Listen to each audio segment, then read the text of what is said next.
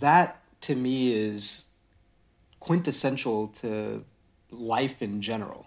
Like you should never feel constrained to enjoy something that is specific to whatever, whether that be your culture, your gender, anything. Um, you should definitely be open to trying and open to enjoying whatever it is that you like.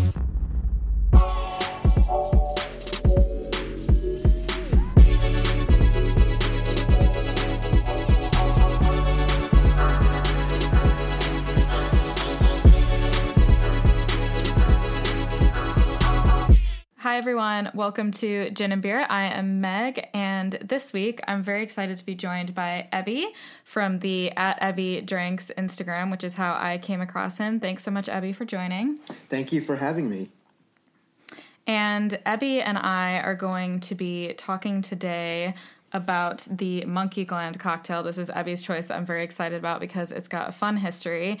But Ebby also has a really great Instagram that I came across uh, recently with amazing cocktail photography, really nicely done photos, and just really exciting recipes. So I thought first we could kick off by just talking a bit about you as a cocktail maker, Ebby, and how you got into it and just a little bit about yourself. So, welcome to the show. sure, sure. Thank you so much for having me. I uh, recently got into the whole art side of cocktails. Um, I have always liked drinking, like most adults have, but recently I got into the whole photography side of things. I upgraded a lot of camera stuff and kind of changed my nerd game a little bit. So I started taking great pictures from a corner of my home bar. And when I started the whole Instagram thing, I thought it was definitely going to be a catalog just for myself to know what I want to make the next day to drink. But somehow it started catching more eyes and it slowly grew to where it is now. And now I have a blast almost every day posting a random cocktail that I come by or pop into my head and it's been super fun. Um, I have about 150 to 160 cocktails that I've posted so far. Um, I have no plans on slowing down, which is good. Um, and it's definitely grown. Like one day, maybe it'll be something bigger than a random dude coming up with weird drinks. But as of right now, it's, it's gotten pretty fun. Yeah, and I I think that's I think that's great when something like you said I I feel like that's such a common theme with people on Instagram or to be honest even with my my podcast when you just start something and with the intention of it just kind of being a personal journal and a bit of a passion project but you don't ever really intend for it to be big with other people and then it just kind of takes off so I think that's really great that that's where your account has gone. Yeah, exactly. So, all right. So, I'm going to dive into some get to know you questions from a drinking perspective. Um, so, to start off, easy one. What is your favorite drink if you have just one? Sure.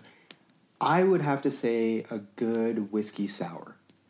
Um, I've mm. had a lot of bad whiskey sours, and that turns off so many people, but if, if you get a really good one with good quality whiskey, and I'm an egg white fan, so for me as a purist, you gotta have the egg white in there. Um, and if it has a good foam and good flavor, it's to be one of the best cocktails that you've ever had. Yeah, I have to. I have to totally agree. I so I there's just something about the egg white that always skeeved me off and kind of put me off of ordering whiskey set because I'm a huge whiskey fan, um, like Scotch, bourbon, pretty much anything. Yeah. Um, but I don't know the egg white just I'm not you know it, it, it's not even like a food safety thing I'm concerned about. I guess I just like didn't I well I guess part of it is that I actually don't really like egg whites like food wise very much. Sure. I usually if I like go for brunch I usually eat the yolk and then my boyfriend finishes off the egg white. So I think that must be like what put me off. And then recently like during lockdown, I made myself a whiskey sour and I was like, I don't, I have been missing out on so much. It's so good. Like you said, if it's made properly, it's with like fresh lemon juice, with the egg white. I love the Angostura bitters on top. It is just a very, very solid drink. I agree. And recently, I really like using egg whites in all sorts of sours and cocktails. Um, I you can take a lot of classic cocktails like the Enzoni, throw in an egg white, do a good dry shake, and it really does add a new dimension to the cocktail. Yeah, I I completely completely agree. There's pretty much endless possibilities with with the egg white, and they also are, it makes it look so much prettier. It's so nice photographing the the drinks with the nice yeah, egg white definitely. head. totally agree. So the next question, what was your first alcoholic drink that you can remember that like stuck with you? I remember being I think I was about 10 or 12 years old and this was a, such a stupid story, but I remember opening up my dad's fridge and he had a random beer sitting on the side of the door and I opened it up, I took a sip and I thought it was the worst thing that I've ever tasted in my entire life. And being a dumb 10 year old kid, I didn't realize that once you open a can of beer, it's pretty obvious to an adult, especially, that the can of beer is now open. So I put it back in the fridge in the same spot, open. My dad comes home and looks at it and just looks at me and thinks that I am the dumbest human in the history of humanity thinking I could get away with opening and taking a sip of a beer. And I don't think I drank another beer for probably I don't know, probably close to 10 years because I thought it was gross. That was the the lasting impression that alcohol and beer had on me for quite a while. But granted I was a child, but Oh yeah, no, I I can totally relate to that. I didn't sneak any, but I think my parents had made the very calculated decision because you know when you're a kid and your parents will like let you like for my parent it wasn't even a sip they'd let me like dip my finger in something so they'd let oh, me yeah. like dip my finger in their wine um, which is actually like now that I think about it pretty gross but they they let me try a little bit of um, it was like a a German like wheat beer, so that's like a, an acquired taste. And as oh, a kid, yeah. same thing, completely put me off beer, like completely. Like it was like you said, probably a good ten years until I would even consider trying it again. So I can definitely relate to that. Yeah, that was a painful experience. well, I'm glad that you eventually overcame it. I did. I definitely did.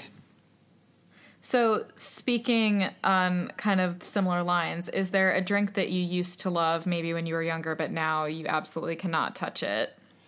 I don't know why, but maybe it's because I've recently done more of the whole cocktail thing, but your standard well drinks have lost some of its appeal, especially the whiskey ones. So, like a Jack and Coke used to be my go to when I was in college. Um, I could sip on that and have a fantastic time. And maybe it's because I've had way too many of them back then, but it lost some of its luster. And now I prefer it either straight or in a nicer drink, but the whole mixing with Coke has kind of died for me a little bit. Yeah, no, that's a that's a really good point. I think I mean, I couldn't I could not tell you the last time cuz I was exactly the same. Jack and Diet Coke was my was my drink in college. I thought I was so cool. Um, and I, I I could not tell you the last time that I would have ordered that. But I I mean I will say like if I was I mean I do still occasionally in pubs I'll just get like a a well gin and tonic, but I I think that a Jack and, and Coke is actually if you're somewhere that it, it's just really dodgy and you're like I doubt that no matter what you know beer wine spirits no matter what i order yeah. it's not going to be great here. Um, you're in some sort of like roadside hole in the wall. I feel like a jack and coke is actually probably one of the safer options because hopefully unless you're just getting swindled you know you're getting jack daniels and you know you're getting coke whereas if you That's order true. like a gin and tonic you have no idea what gin you're getting and you have no idea what tonic you're getting um, so yeah, I haven't. God, I haven't even thought about Jack and Cokes in a while because I, I, really did used to love them. But yeah, I agree with you, and I do think like I had one a couple years ago in London, and it like the first sip, I literally just felt like I was back in college. It, it, it triggered like every sensory yeah. memory. Nostalgia mania, I'm sure. Exactly. So, what is your most unpopular drink opinion? That can either be something that you love that everyone seems to hate, or something that you hate that everyone seems to love. I like amaretto sours. I think I think they're delicious, and uh, it's another one that I prefer with an egg white again. Um, but there's something about them that puts a lot of people off. Maybe it's the sweetness or the artificially kind of taste of the amaretto itself.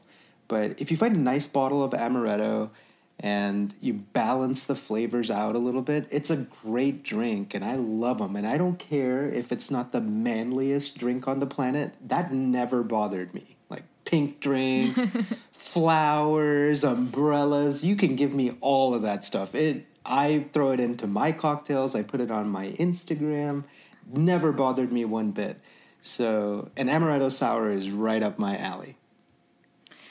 I honestly don't think I've had one since college, and I don't think it was a particularly memorable one. But I, I would absolutely be willing to try one again. Uh, I think, and I think I have some amaretto in in my bar cart. But yeah, I do agree with you. Like all you do if you try to limit, if you have like fragile masculinity when it comes to drinking, is just limit yourself from things that are really delicious. So exactly, you got to just cash in that man card. And it's it's this i mean i'm the same way with beer. Like i will like i like i don't i have very few female friends that kind of enjoy beer the way that i do and it probably is a bit manly but it's all i also just love beer so and there's just, nothing wrong with that.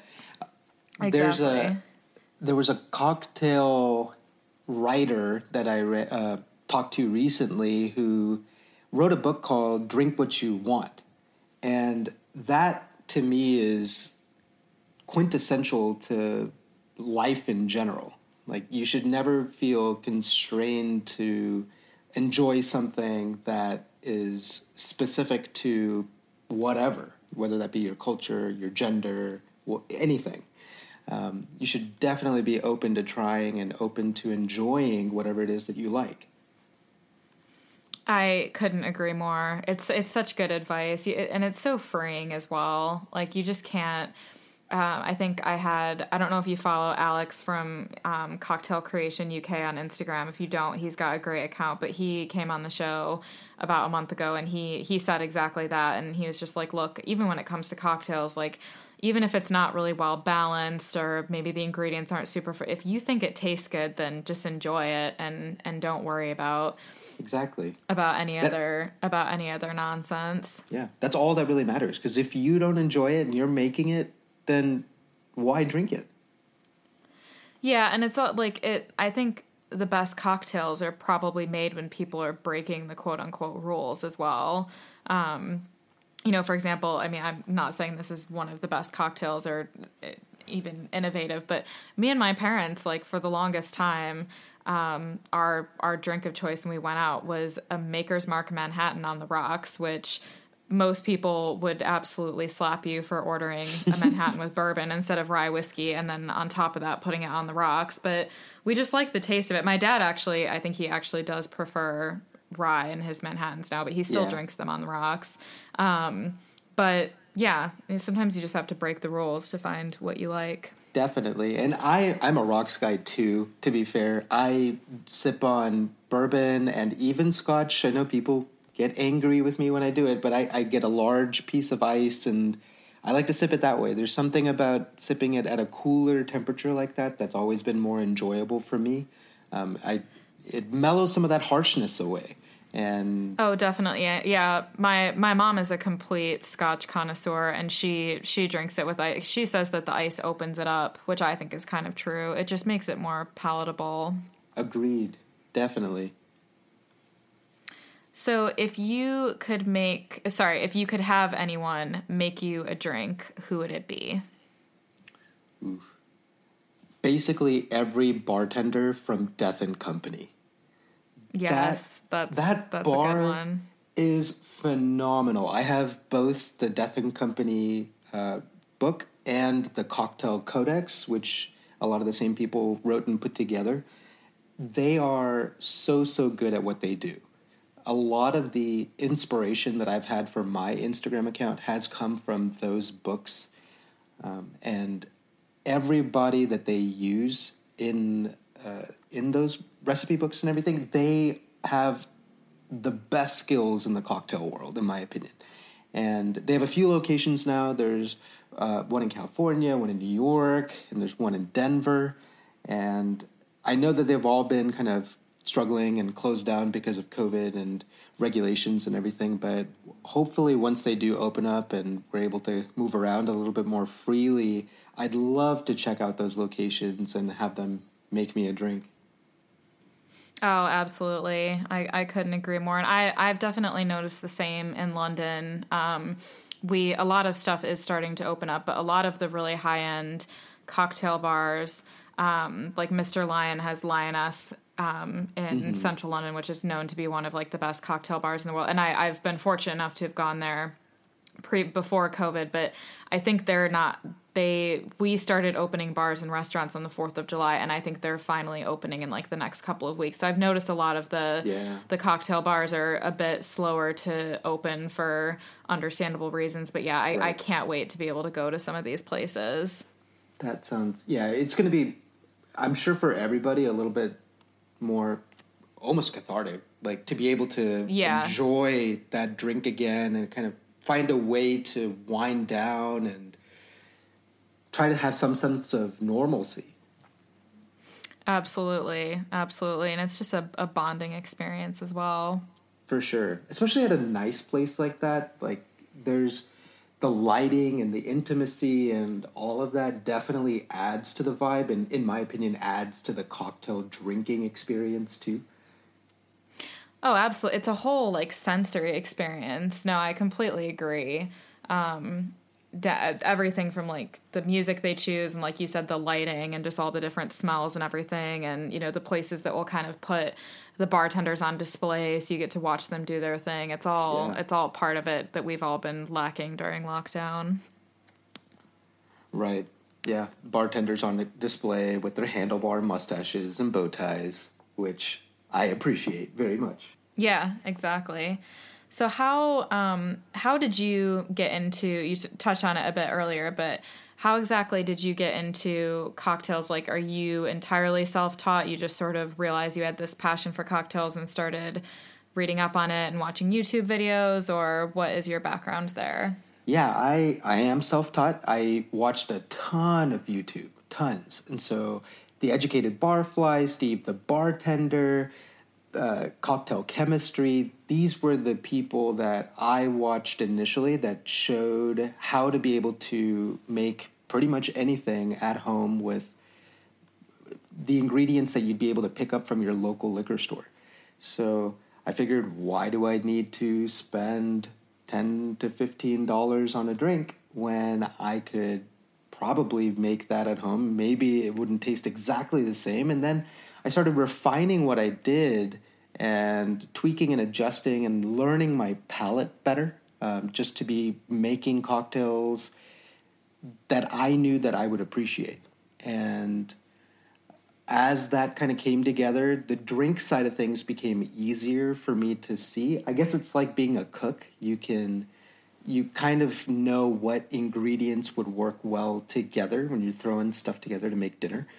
Um, so cocktails, in, in a certain way, kind of work similarly. You know which things pair well together, and you can go out of the mold and adjust and tweak and do things like that too.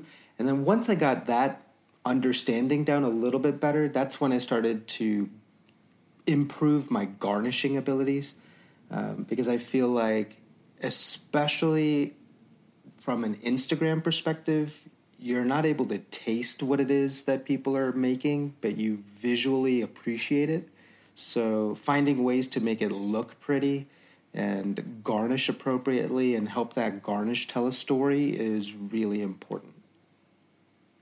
Oh yeah, I couldn't agree more. That that's definitely an area that I am constantly trying to improve on is my garnishing and, and just my my drink photography in general. Um, you know, my my Instagram is primarily to promote the podcast, but I obviously post pictures of drinks, and yeah, it is. I mean, it that it, it makes what what you and and some of the, my other you know Instagram pals that have come on the podcast, it it makes it so much more impressive because drink photography is extremely difficult. Um, I personally I think it's a lot more difficult than food photography because you're I feel like you're dealing with the elements a lot more. Um, you know, just in terms of like condensation on the glass and just getting the lighting just right so that you can see all of the garnish and see how the ice is sitting and um, it's it's very it's very challenging. Yeah, it, nearly every single cocktail that I've posted, I've probably taken 20 to 30 pictures and different angles and adjusting the lighting and doing all of that. It is rapidly filling up memory cards and phones and all sorts of stuff, just trying to get things just right. Um, part of that is probably me being super ultra picky too, but even simple things like when you're using a flower uh, as a garnish, you can take a picture in a million different ways and just moving a couple millimeters, you're going to get a totally different profile of that flower and then it's how does that pl- flower play with the cocktail and the ice and the glass and everything else? It's it's slightly more complicated than i thought originally but um, it's super enjoyable for me to do to kind of dance around my bar and look like a doofus which is why i'm glad i don't typically i don't post a lot of videos.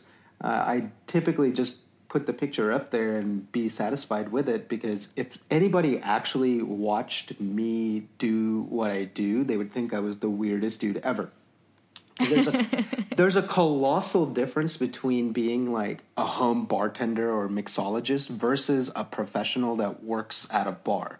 Um, the people that work at a specific location, they are much more talented than what I do they are able to make drinks efficiently, get them out to their customers quickly.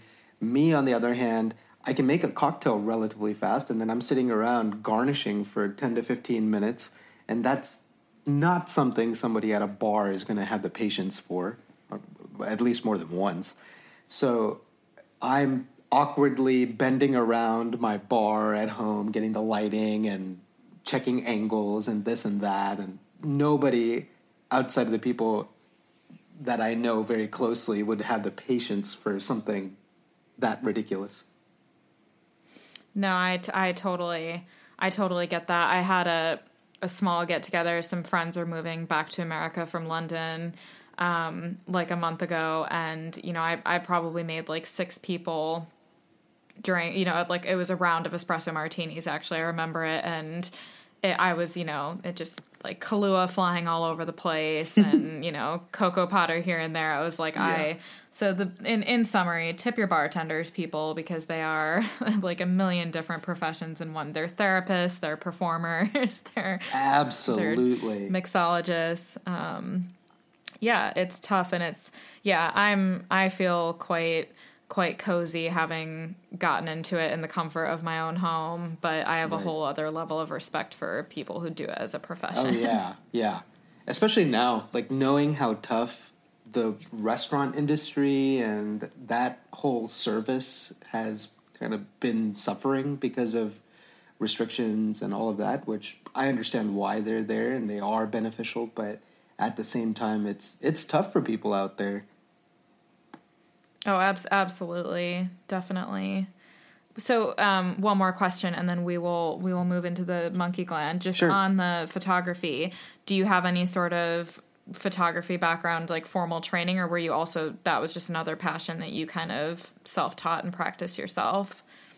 I I did teach myself a lot of it. I took one photography class in college and had a blast. It was super fun. The it was more basic photography, so I was using film cameras at the time, but mm-hmm. getting an understanding from a film perspective helps a lot when you upgrade yourself to a digital SLR. Um, so I I figured out a lot of little things, and uh, it's been good. The, I would say to somebody that's starting off that wants to do any kind of photography, whether that be food or drink or landscape or portrait, get yourself a good tripod um, it's an underappreciated device that really drastically improves your your image quality. And even if you're shooting with your phone, which a lot of people do just because phone cameras have upgraded so, so much recently, especially, get a tripod for that too. You'd be surprised how much a steady surface like that would help improve your image quality. Oh, definitely. Definitely, yeah.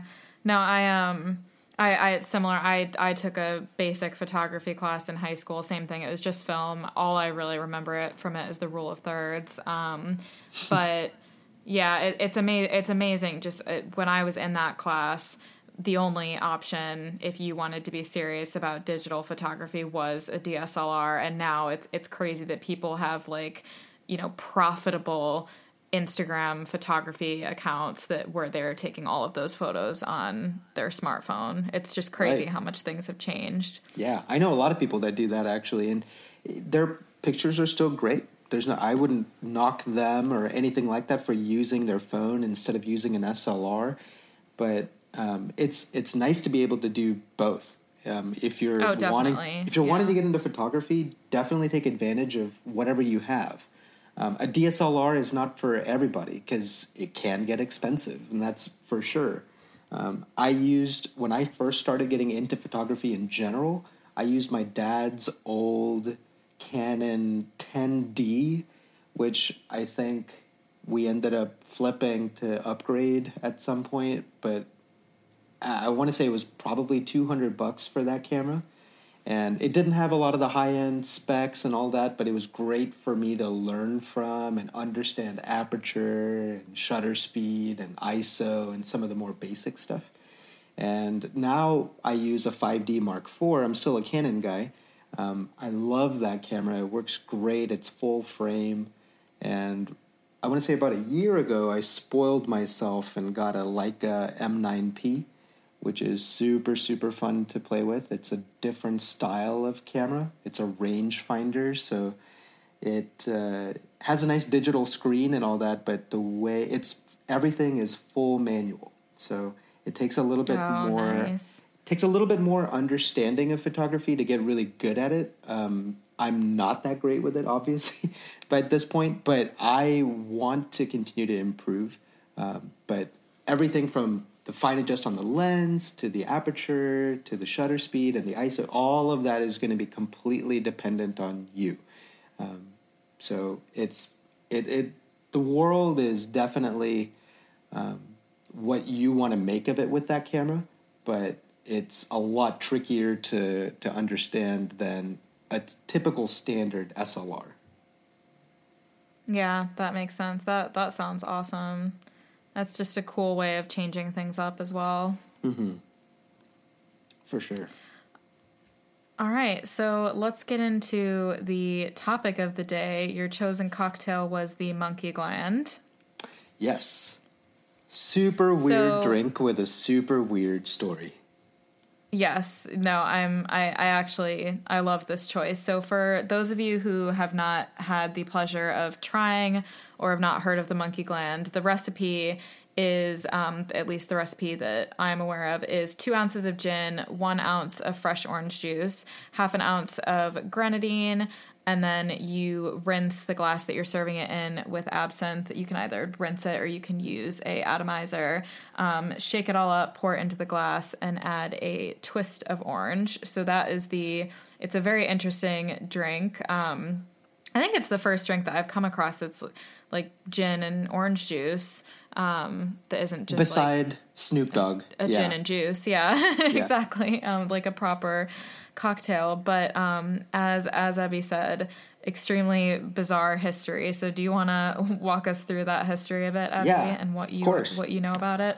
so, so back in France in the 1920s and 1930s, there was a physician, and his name was Sergei Voronoff, and he thought that the reason men after the age of 70 had a rapid decline in their health, well being, activity level, all of that was because of a decrease in their testosterone levels.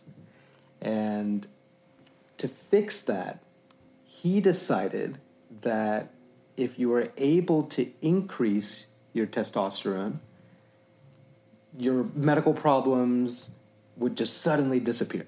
So his solution was to transplant the testicles of monkeys into older men.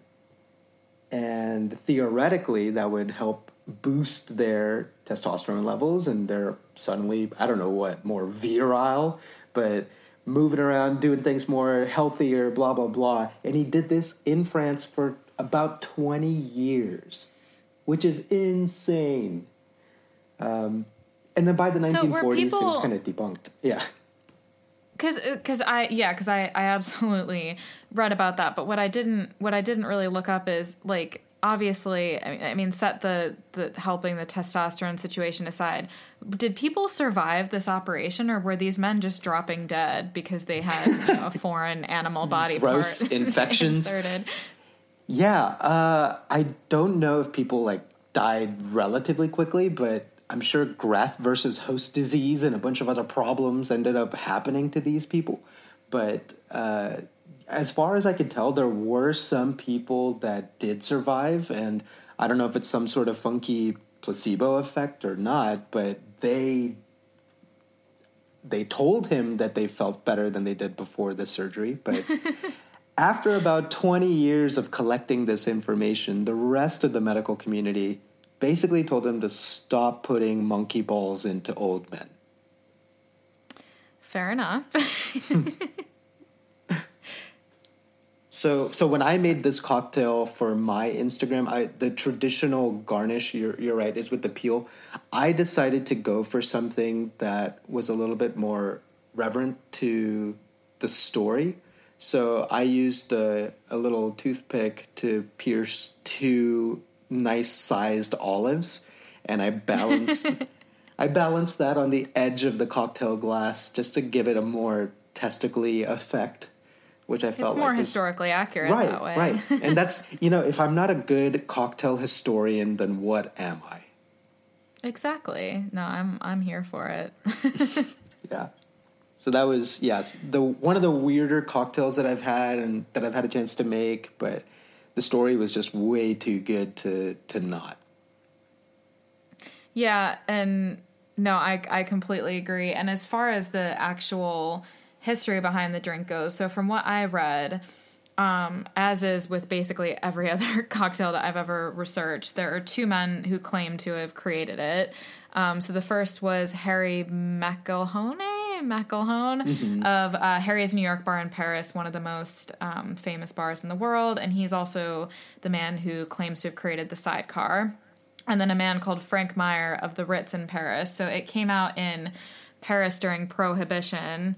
Um, right. So in the 1920s, when drinking in the U.S. was basically illegal, and apparently people were, I, I you know, all this time as a kid that I learned about prohibition, and um, my great grandmother made bathtub gin with her sister Good for during her. prohibition and stuff. So yeah, exactly. So I'm I've I've like heard even like you know family accounts of prohibition. It never occurred to me that people would have like you know gone on vacation or like gone and moved to Europe or something just for the sake of being, being able, able, to, go somewhere where alcohol was legal. Yeah, yeah, but I'm sure that it, that happened, and they they they said that basically people flocked to Paris in droves, um, and this was one of the cocktails that was um, that was quite notable that they wrote about. But there's no real there's no real explanation of why it was called the monkey gland. Maybe it was just because that that procedure was all the rage in in France at that time as well. Maybe, and they just wanted to honor that fantastic procedure.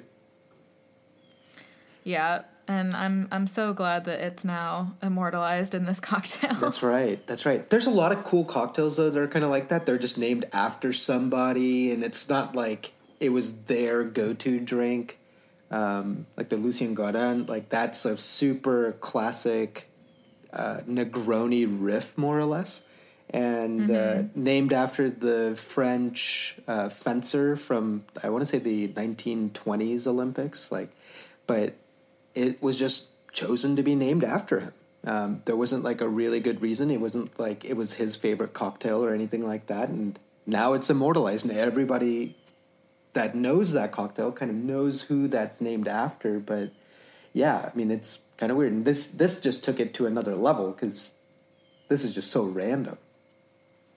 Yeah, it really is. Cocktail naming is a complete art in and of itself, honestly. Like, I feel like if you owned a bar, you could, uh, you know, at like a craft cocktail bar where you really took pride in your cocktails, you could hire someone whose entire job would be just to name the cocktails oh, on your yeah, menu for absolutely. you. Absolutely. It is so hard. Like, for me on my page, I would say 50% of the cocktails are remakes.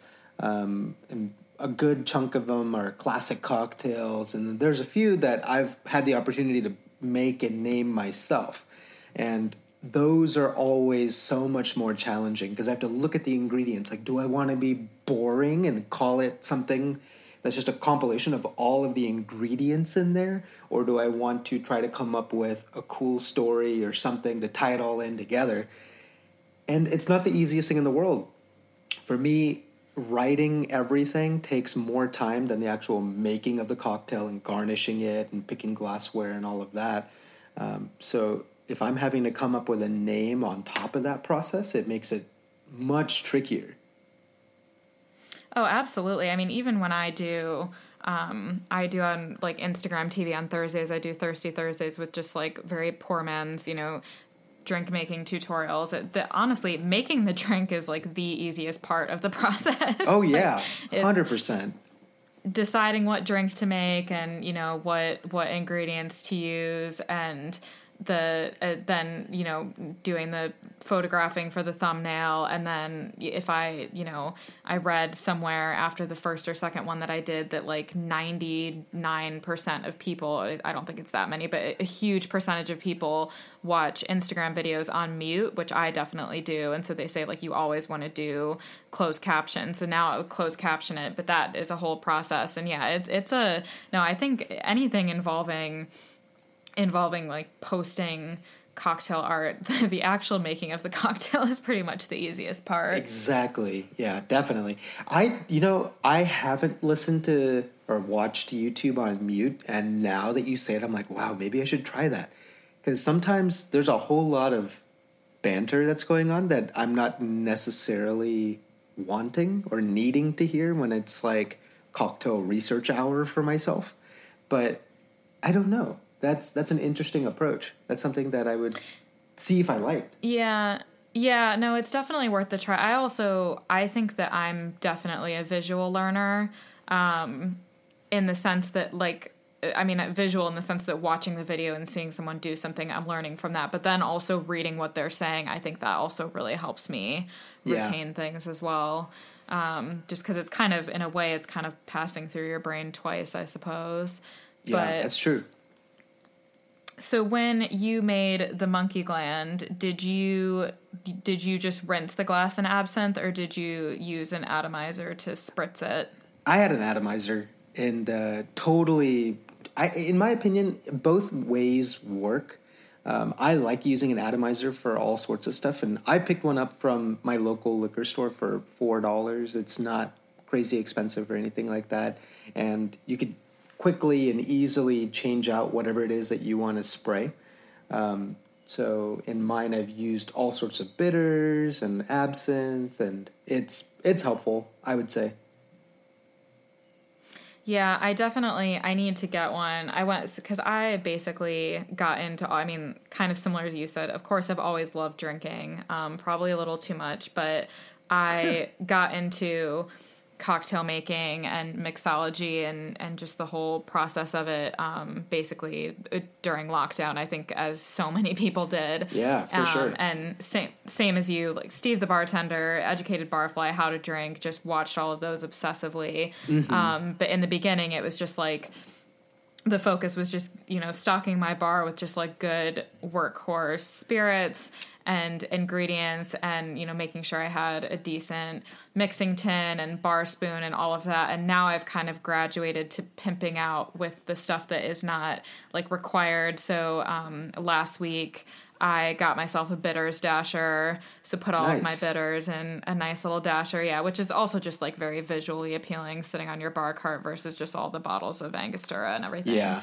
true Um, But yeah, I, did, I think a next step would be an atomizer because, like you said, they're not expensive, but it's just such a nice way to elevate a drink. Yeah, and it's especially useful when you're using it to garnish your cocktails. So if you're using an atomizer to spray um, Angostura bitters or Peychaud's bitters over your cocktail, that evenness is visually very nice um, in photography and videos, things like that. So you get to appreciate that more from an atomizer than you would if you try to do something by hand. Oh, definitely, definitely, yeah. No, when I when I dash, like on a whiskey sour, when I dash Angostura bitters, I always just have to kind of fiddle with you know a, a toothpick or a bar pick because the the initial dashing, I'm like, this does not look pretty. I need to kind of just Exactly. The same thing happens to me art. too.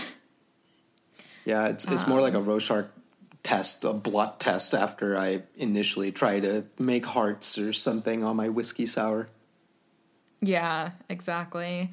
And I I watched um, shortly before we started recording this. Actually, I watched Steve the bartender's um, tutorial of making a monkey gland, and it was interesting because he used an atomizer when he first made it, but his first he did caveat by saying that he's not a huge fan of orange juice in drinks, which is funny because um, I let's put it this way i don't think i reach for drinks that have orange juice in them very often but i don't dislike orange juice and you know what i mean like i'm not Yeah, if I'm kind of the same way. if- if it's not my yeah. yeah.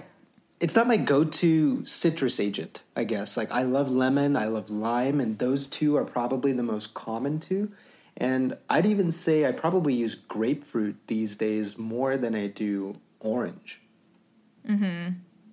So yeah, I totally get that. I, Yeah, I I don't see a lot of cocktails that use orange juice. There there's some tiki style stuff that that do, but outside of that, yeah i was gonna say I feel like it thing. gets it probably gets a bad rep as well from some of the the i mean not like authentic tiki but just some of the less glamorous drinks that are associated with Yeah, right. um you know like the the punches and stuff that that's probably why but Yeah. yeah he yeah so he said that he isn't a huge orange juice fan so when he first took a sip of it he liked it but he was like oh i'm not getting a lot of the the anise from the absinthe and that was when he'd spritzed it so he then put like a no he actually he did he just spritzed it again and then he was Okay. like oh with it being right on top he's like that it's actually much more absinthe forward but then he said he was like sometime i'll try doing just like a bar spoon of absinthe i'd be i'd be interested to make it make one with atomizing it and make one with just a bar spoon like five milliliters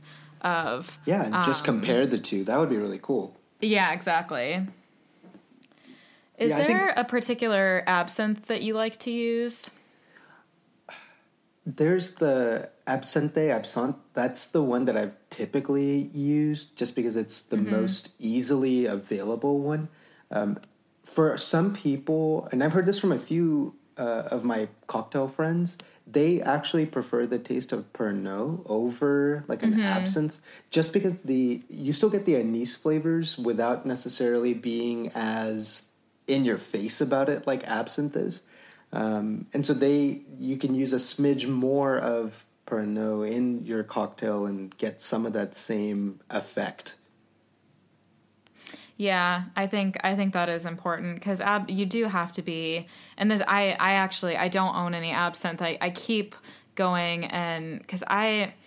Well, if I went to a proper liquor store, I probably could find some, but none of the shops near me have it. Um, and um, so I just I keep putting it in my Amazon basket basically, and then just and then kind of removing it and putting it back in just because yeah, like I like I definitely want to play with it in cocktails, but it also it it will just kick you on your ass um, if you put Yeah, a bit too much of it, Right. It's it's both in interesting terms of flavor. alcohol content and flavor. Yeah, I made myself an uh, absinthe frappe like a couple months ago. I think I did that for my hundredth Instagram post or something, and I that had a good amount of absinthe in it. I want to say it was close to two ounces worth, and that was That was quite a bit. If you're not a huge absinthe fan or a strong absinthe connoisseur, and I'm definitely not, uh, that was that was intense. Yeah, I bet it was. Although I don't know, it sounds kind of good. I feel like I need. That's to the thing, because the first, what I tell a lot of people is the second sip of your cocktail, no matter what it is, is more important than the first. Because the first Yeah. is like suddenly washing over your palate and hitting you, and you don't know what you're going to taste first. You don't know what you're going to get. You can't pick up all of the individual flavors until you have that second sip. The second sip, you're kind of a little bit more prepared to taste it and then you can break it down further and that to me really helps you understand the complexity of a lot of cocktails Yeah, that's I've never really thought about it that way, but that's such a good point because I also think like for me, I me I recently made a elderflower whiskey sour. Nice. Um and it was it was good, but I so it was it was funny story. Um this is just one of, you know, many many mishaps that I have on a regular basis, but I was making it and I was making it with the egg white. And as I was cracking the egg white, I was like, oh, I was like, I was either supposed to put this in first or last, and like very specifically, and I can't remember the good reason for why. And then, of course, I accidentally the yolk just like spilled into the mixing tin. Oh, no. Um, and I was I was doing it I was doing it last, so all of my ingredients were were already in the tin, and I was like, oh, it was first because of this exact thing, not ruining all of the booze. Um, so I binned it, but I was so set on making it that I just like made it made it over again and Yeah. then You had it made it a exactly like you said. yeah, like exactly like you said like the first sip, I think because I'd put double the uh, literally double the effort into this drink because I had to effectively make it twice. The first sip I was like, "Oh, this is great." And then the sips after that, I, I was actually like, "Ah, it, like it, it wasn't. It definitely wasn't bad." Um, and it also might have just been because in my head I was like, no drink is going to be worth the heartache that I've just been through to try to make this. um, but it was, just, you know, it's just I do I agree with you. I think it it takes that second sip to actually drink something with a critical Right. eye. Yeah, definitely. And what you were saying about the egg whites, it's not the easiest thing in the world because, yeah, a lot of people do screw up. And I definitely have screwed up dropping it in, getting yolk in there, things like that, or getting a little piece of shell, and you're like, oh my God, I got to fish that out. But the one of the things that I've read from a lot of books, like Liquid Intelligence, they specifically say that you should always add the egg white last. And I always wondered why, but apparently you're increasing the likelihood of curdling or getting it to clump up in any way or not froth as well if the acidic stuff in your cocktail Starts like to break it down. yeah. So then the less time you have with that, I guess, the better when it comes to building and creating your foam. No, that that definitely makes sense. And I actually think I had read that as well and had that and, and I think that's why I went to do it last. But then I remembered that I think Leandro or someone on a video had said like, "Oh, do it, do it first, so that you don't ruin your spirits." And I'm like, "Oh, you know, it's. I think it just it's it's a battle between your clumsiness and not Yeah. wanting you know science to take over." Right. And I don't trust myself, so I'm one of the clumsy doofuses. So what I always do is I break it into another container and separate my yolk and white, and that way I'm not dropping it directly into the cocktail shaker. Uh, and it's drastically reduced my idiocy in this one way by a lot because it's easier I to make sure I think that that's don't separate absolutely the smartest thing to do. No, I, I think I think that's I think that kind of just kills two birds with one stone. Yeah, for sure.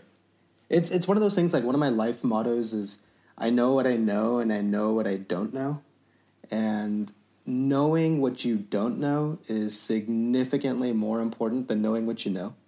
And in this micro situation, like I know that I'm a clumsy idiot and if I can reduce my risk of showing the universe that I'm a clumsy idiot, then why not? No, I think I, I like that a lot. I like that a lot. I'm gonna start applying that to my own life. nice. Um, so I was thinking when I was when I was kind of prepping myself for this episode because I usually talk about variations and I don't uh, like of the monkey gland. I don't know if you can really say because it, it when you actually break it down, it's it's kind of just like a basic sour um, in terms of like the actual composition. So I feel like right. you know it's kind of like there's no variations, but there's also like loads of variations that you could do, like pretty much infinite. Right. And so for this one, I actually tweaked it a smidge from the original, which was the uh, the build that you said kind of when we first started talking about this cocktail. I used two ounces of gin, one ounce of orange juice, a teaspoon of grenadine, and a teaspoon of simple syrup with my dash or spritz of the absinthe. Um, mm-hmm.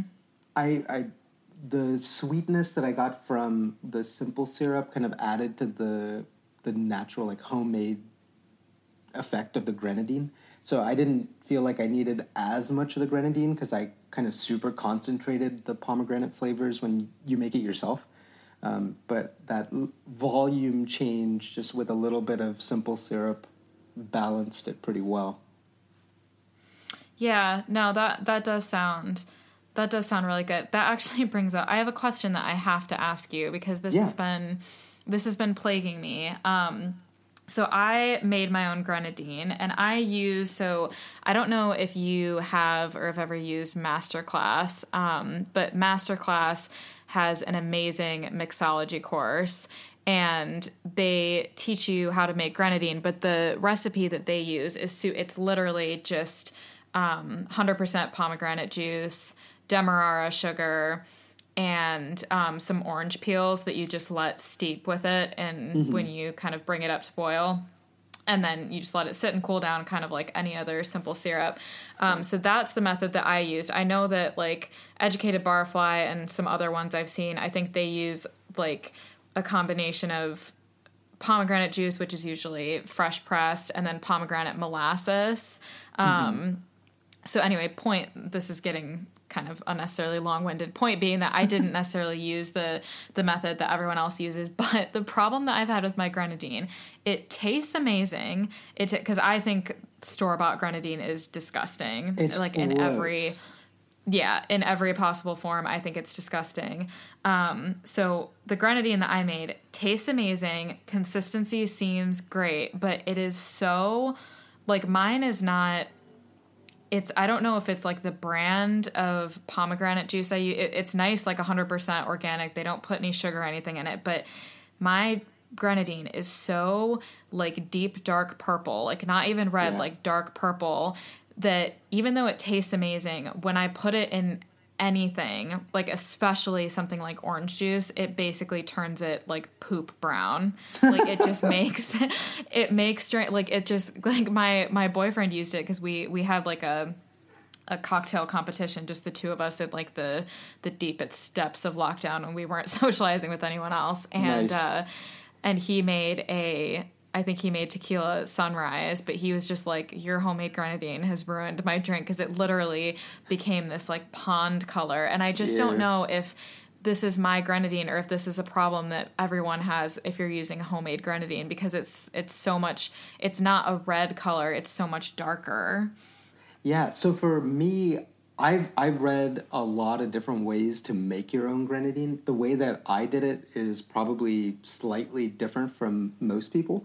I actually didn't use the molasses or pomegranate juice. I used a lot of um, fresh and frozen pomegranate seeds or kernels, um, and I I made I, I did it the same way that I do a lot of my other syrups, where I'm building a simple syrup and then like flavoring the simple syrup with whatever.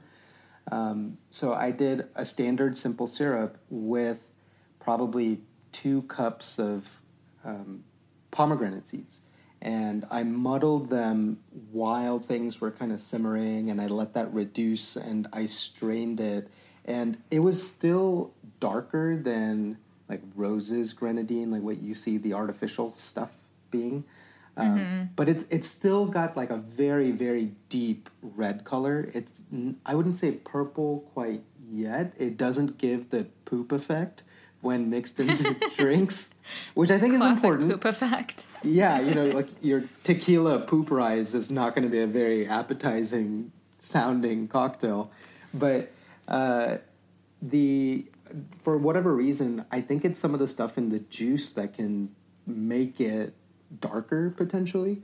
But when you're using Yeah. the fresh stuff and just kind of mashing it down, like I, I used a little potato masher style thing to smash my kernels and make sure they all popped in the in the syrup to release all of their juices. But once I did that, I felt like the the color was pretty good. It darkens up a little bit more as it cools, um, but definitely not purple.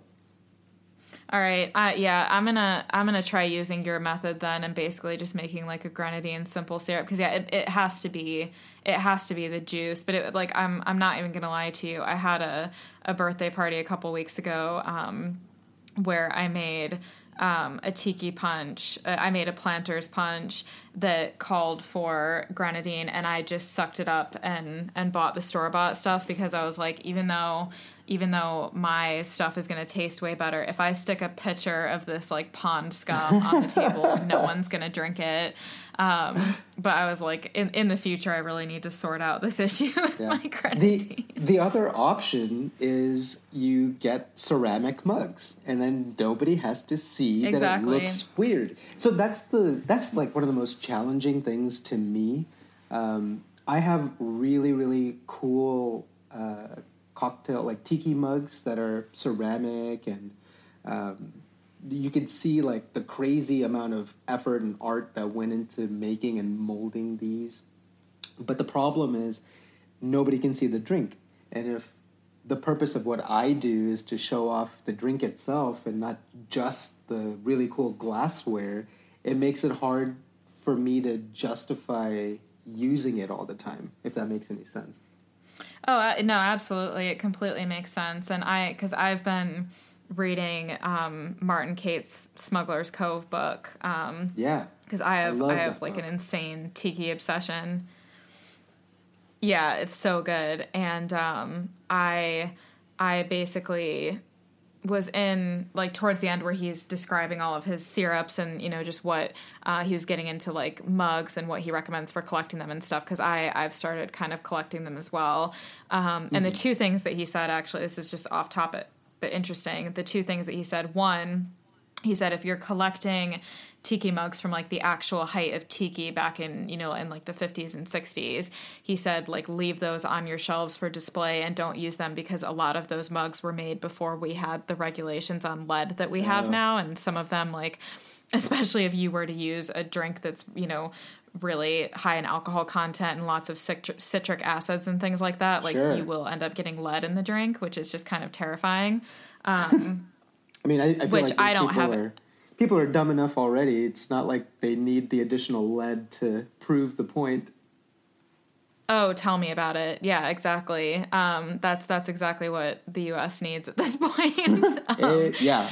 but uh, but yeah, I don't have any. Like, I wish I had some like old school authentic tiki mugs. Mine are all like very much present day. Um, you know, probably made in some factory. But I just thought that was interesting. And then the other thing that he said is that they are like they are actually super useful for tiki because he's like when you're making if you're making your own you know grenadine and orgeat and falernum and all these different things he's like the the homemade versions of all of these different syrups and liqueurs they taste a lot better than what you're buying in store which is great but they might not look as pretty Right. and so he's like it, you know a lot of the i mean even if you look at the a mai tai made properly without all of the you know grenadine and pineapple juice and stuff that places like to throw in them now it's not the prettiest drink it's kind of a weird color No. and that was the same feeling I had. Recently, I made a Bahama Mama, which, in my opinion, is a really good tiki drink if made appropriately. And it's been like destroyed by people that I, I call it like the chain restaurant effect, where it's Yeah. it's on it's on nearly like every crappy restaurant's menu, and so everyone just associates it with that. In the same way that the daiquiri has a bad rep because a lot of people associate it with the overly sugary frozen Yeah. daiquiri rather than what it is from a purist perspective. And uh, it, it changes your world completely when you make the cocktail with good, fresh ingredients and you make it yourself versus the artificial crap that you, a lot of people end up having for the first time, and you associate that drink with a w- lesser quality than it deserves.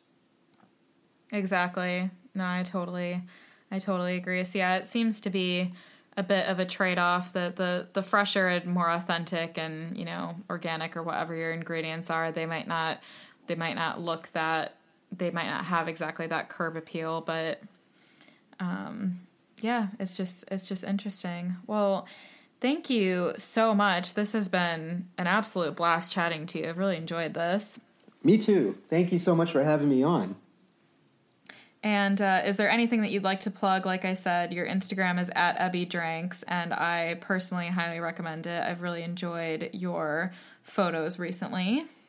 Well, thank you. Yeah, that's really the only thing that I do from a social media perspective. Um, I may one day dabble into making a site or having other things going on, but as of right now, I've just been pretty much focusing on the Instagram page, and it's been good so far. I, I love it. It's been a blast. The cocktail community is awesome, especially on Instagram. It's super easy to connect with a lot of the people that we've talked about I've been lucky enough to message on Instagram, like Leandro and Steve the bartender, and they're really approachable. They're super, super nice, and I'm nowhere near their level of stardom, but I love it when people reach out to me and ask me questions on how I how do you do this or how do you garnish with this or what's your opinion on this or that or do you like this cocktail? I love that kind of stuff. It's super super fun for me. It makes me feel like I'm connecting with people on a better level than just a dude that randomly throws out a picture. So if you're ever questioning something or you run across my page or you want to ask me anything, feel free to contact me anytime. I'm an insomniac. I never sleep, so I'm always around. Hit me up whenever and we can chat about whatever it is that you want to chat about.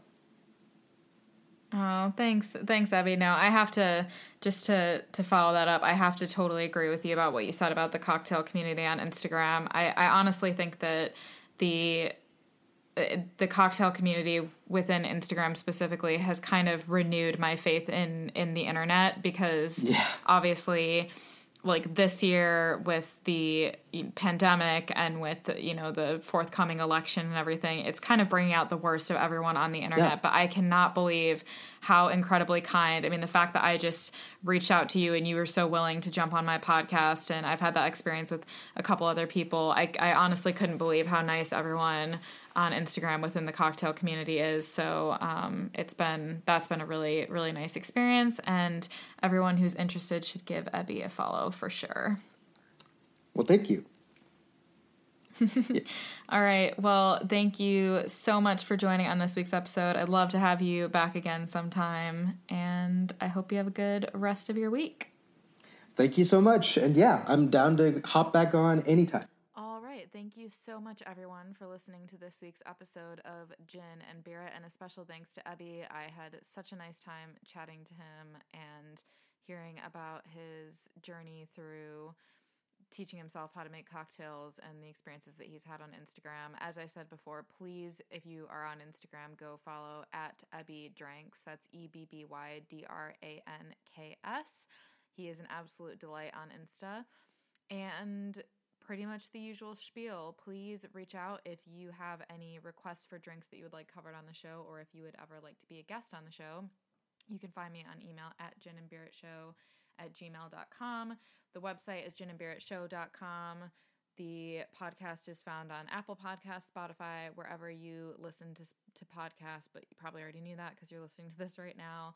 I'm on Instagram at Gin and Beer Show and on Twitter at Gin and Beer Pod. And I think that's pretty much it. I will chat to you guys next week. Cheers.